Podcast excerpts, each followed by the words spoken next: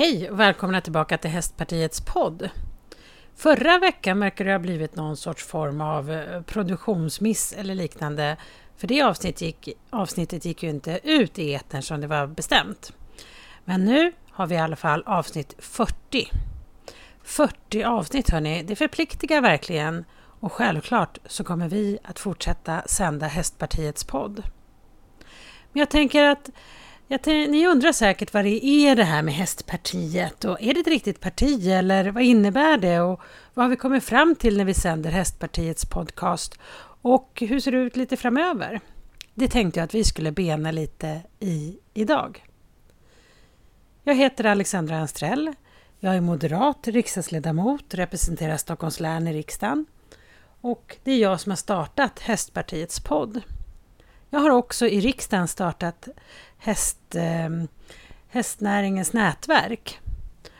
Och varför har jag då gjort de här sakerna?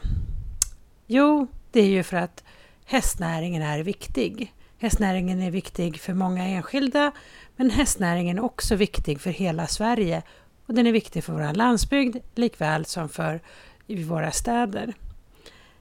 Det är väldigt många som är engagerade inom hästnäringen. Det är ju allt ifrån en bonde som producerar eh, grödor som eh, våra djur ska äta till ridskolor, till elitidrottare, till den här eh, föräldern till ett barn som precis ska börja ridskola. En förälder som kanske är lite rädd för vad man faktiskt ska ge sig in på. Men det här med hästnäring, hörni, det är någonting som är riktigt, riktigt bra. Vi kan ju se i ganska många olika undersökningar att väldigt många inom ledande, eller som har ledande positioner i, inom näringslivet, de kommer ifrån hästnäringen. Man har startat där i stallgången på något stall någonstans runt om i Sverige. Och jag tänker att under det här året som vi har kört Hästpartiets podd så har vi kommit fram till och belyst väldigt många olika frågor. Jag tänkte jag kör en liten recap, inte på alla avsnitt förstås, men på några viktiga saker. Inte minst nu senast så träffade vi ju hästjuristen Malin Wikström som pratade om det här med konsumentköplagen. Och det är också någonting som min kollega eh, Sofia Westergren har jobbat väldigt mycket med i, i riksdagen. Att vi måste faktiskt undanta hästar, alltså levande djur, ifrån konsumentköplagen. Vi kan ju inte jämställa en häst med ett kylskåp när man köper det från ett företag till en privatperson. Sen ska ju självklart en konsument vara trygg i att göra ett köp. Men det går ju som sagt inte jämföra ett eh, levande djur med ett dött föremål, ett dött nytillverkat föremål med en häst som kanske är tre år. Det har ju ändå hänt rätt mycket under den tiden. Vi har under det här pandemiåret pratat väldigt mycket med om att eh, jag pratar mycket om att det är skillnad på olika sporter vad gäller träffsäkra pandemiregler. Det är klart att det är skillnad på ur smittsynpunkt om man håller på med brottning eller om man håller på med eh, hästdressyr till exempel. Då man inte är så väldigt många ute på en bana och man är definitivt inte så nära någon annan. Det här är en fråga som vi har lyft till eh, kultur och idrottsministern i riksdagen till exempel för att eh, försöka få till stånd annorlunda regelverk. Det lyckades vi inte med tyvärr. Men vi har ändå försökt lyfta frågan och det är ändå det som är viktigt. I flera program av Hästpartiets podd så har det kommit fram vikten av att vi måste ha mer häst åt fler. Till exempel det här med hästunderstödda insatser för de som eh, faktiskt inte mår bra. Det kan ju både vara psykisk ohälsa eller fysisk ohälsa. Att man måste kunna få eh, använda hästen mer som terapi och som rehab. Och det här har ju min kollega Maria Stockhaus till exempel lyft eh, ganska rejält i riksdagen tidigare. Men det är också ganska många enskilda som gör det. Vi har varit på besök på Lunna ridskola utanför Göteborg där man faktiskt jobbar hela tiden med att få mer häst åt fler.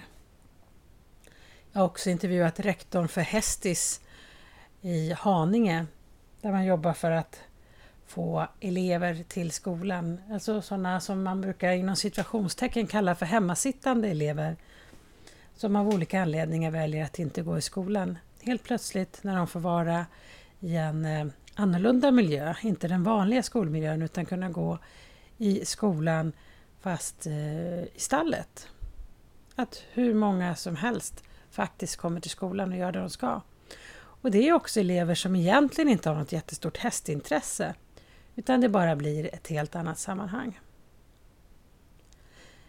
Jag har under det här året träffat eh, några olika ridskolor och fått höra deras möjligheter och problemställningar inför framtiden. Och eh, där har man kommit fram till att det är ganska olika villkor mellan privata ridskolor och eh, de som bedrivs på anläggningar som idag är kommunala.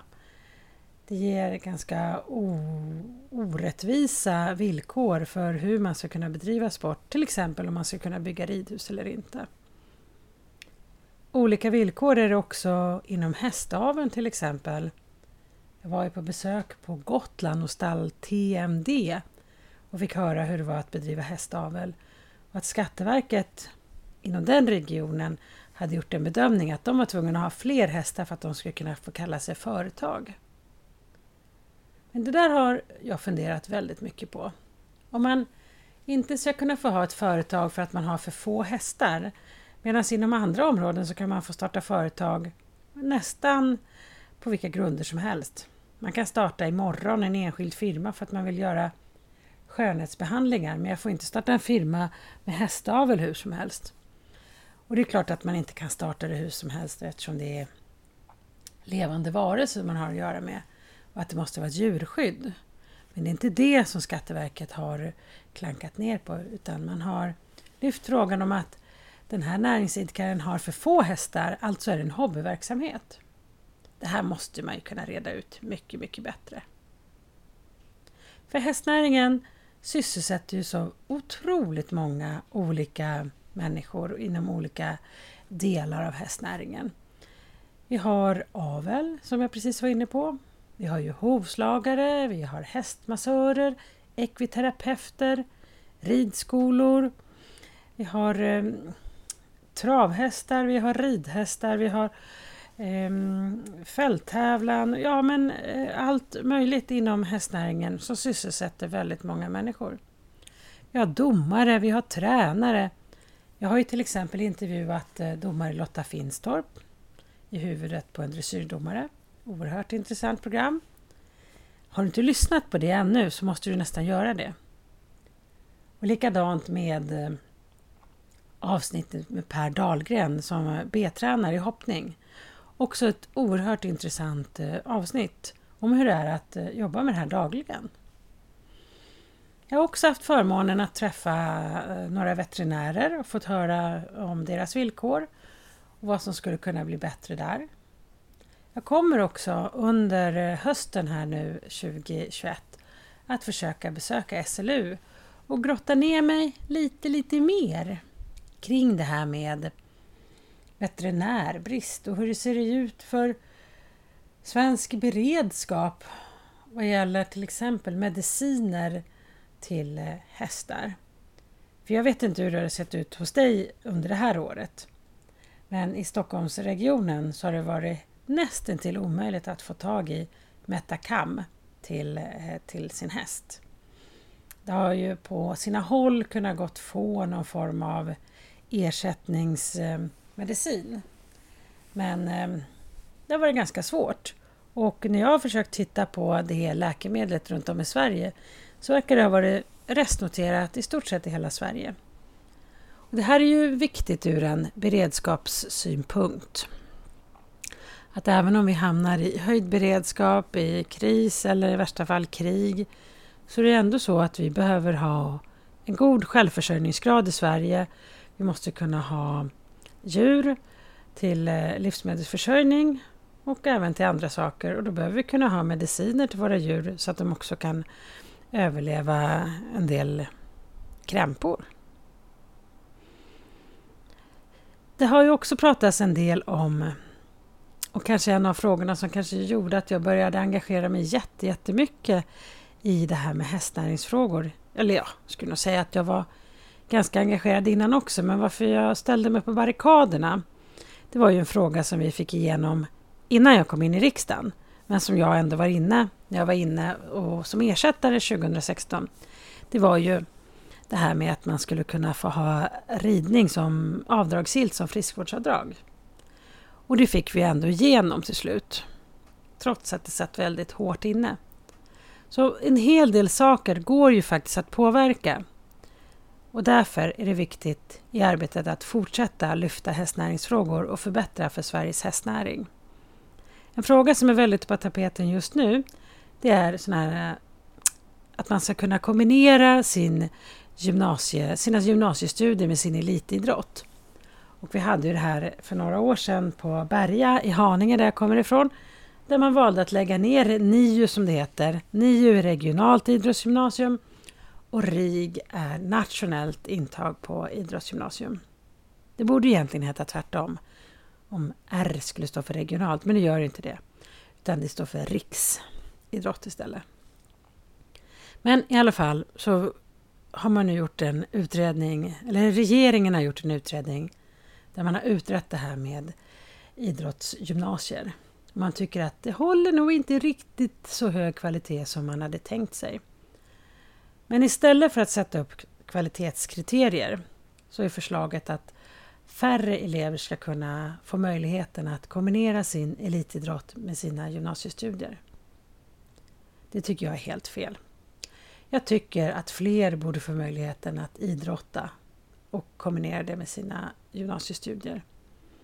Vi kan ändå se att de som idrottar ofta presterar bättre i skolan. Man kan se att det blir bättre för folkhälsan och det blir också naturligtvis bättre för hela idrottssverige. Nu har regeringen inte kommit med, slut, med sitt slutgiltiga förslag ännu. Men eh, det här är värt att debatteras och lyfta upp.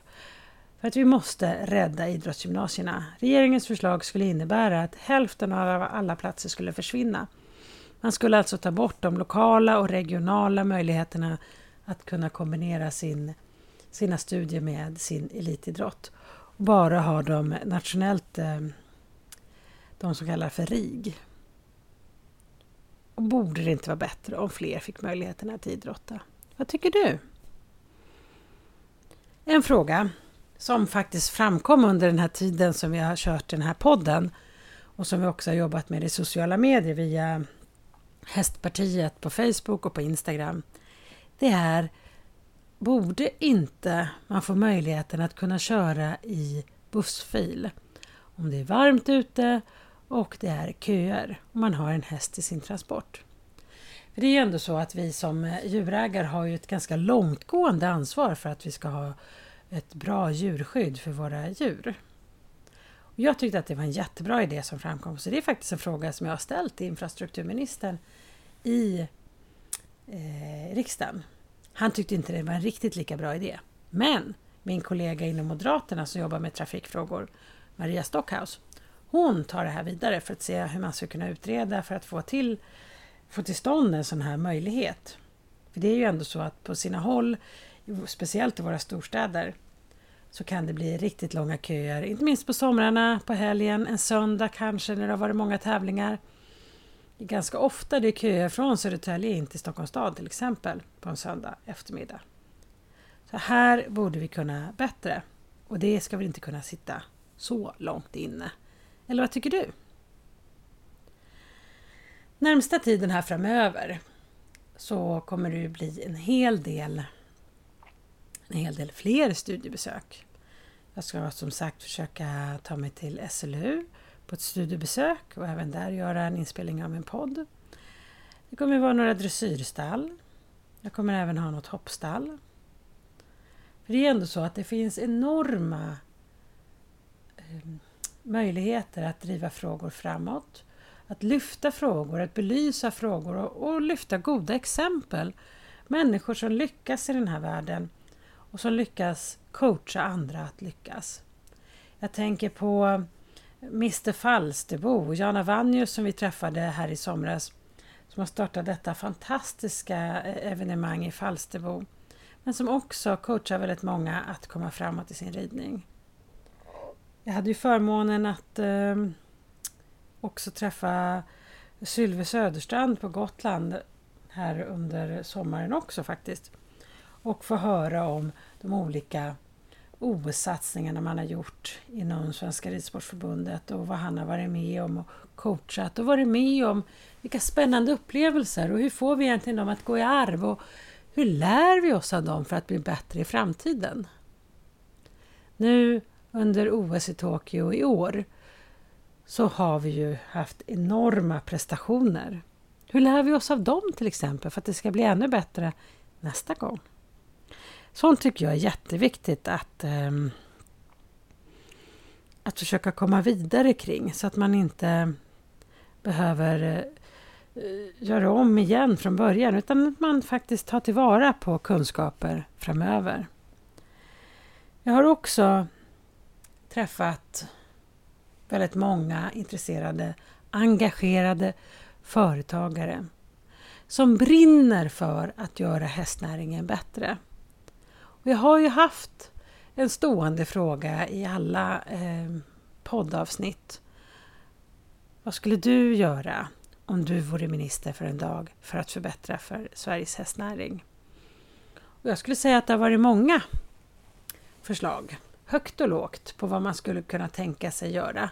Alla förslag kanske egentligen inte är någonting som man tar beslut om på ministernivå. En del kanske är mer på lokal nivå som fler ridvägar eller eh, någonting sånt.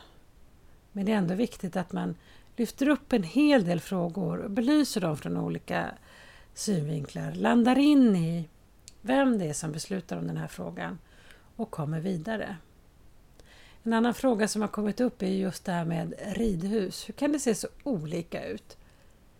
Många upplever ju att man satsar enormt mycket på att bygga eh, hallar för lagsporter och liknande men det är ganska sällan man faktiskt har beslut i en kommunstyrelse och ett kommunfullmäktige om att bygga ett ridhus. Jag vet inte hur det ser ut i din kommun. Har du kollat det? Satsar man mest på hallar för lagidrotter eller finns det faktiskt också satsningar på ridskolor till exempel och ridhus? Det här är en jätteviktig fråga att jobba vidare med. Jag ska också träffa en tjej som har gjort en liten studie i det här i Åre kommun. Det kommer vi naturligtvis återkomma till. Men det är jättespännande. Massor av mängder av frågor att grotta vidare i. Där vi också kan komma fram med konkreta förslag på hur man kan förbättra för Sveriges hästnäring. Det är någonting som jag kommer fortsätta att jobba för. Att vi ska förbättra för Sveriges hästnäring och för de som är företagare inom hästnäringen och för de som är utövare inom hästnäringen. För jag håller med, jag tror faktiskt att det var en, eh, hon som var ridlärare på Lunna ridskola utanför eh, Göteborg som sa att man behöver faktiskt få till att vi får mer häst åt fler. Och det tycker jag är någonting som kan symbolisera de nästkommande 40 programmen. Vi behöver mer häst åt fler och hur ska vi komma åt det?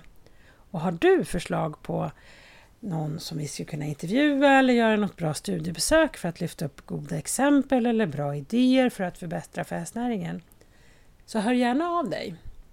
Jag finns på alexandra.anstrell.riksdagen.se och det vore jättekul om vi kunde ses.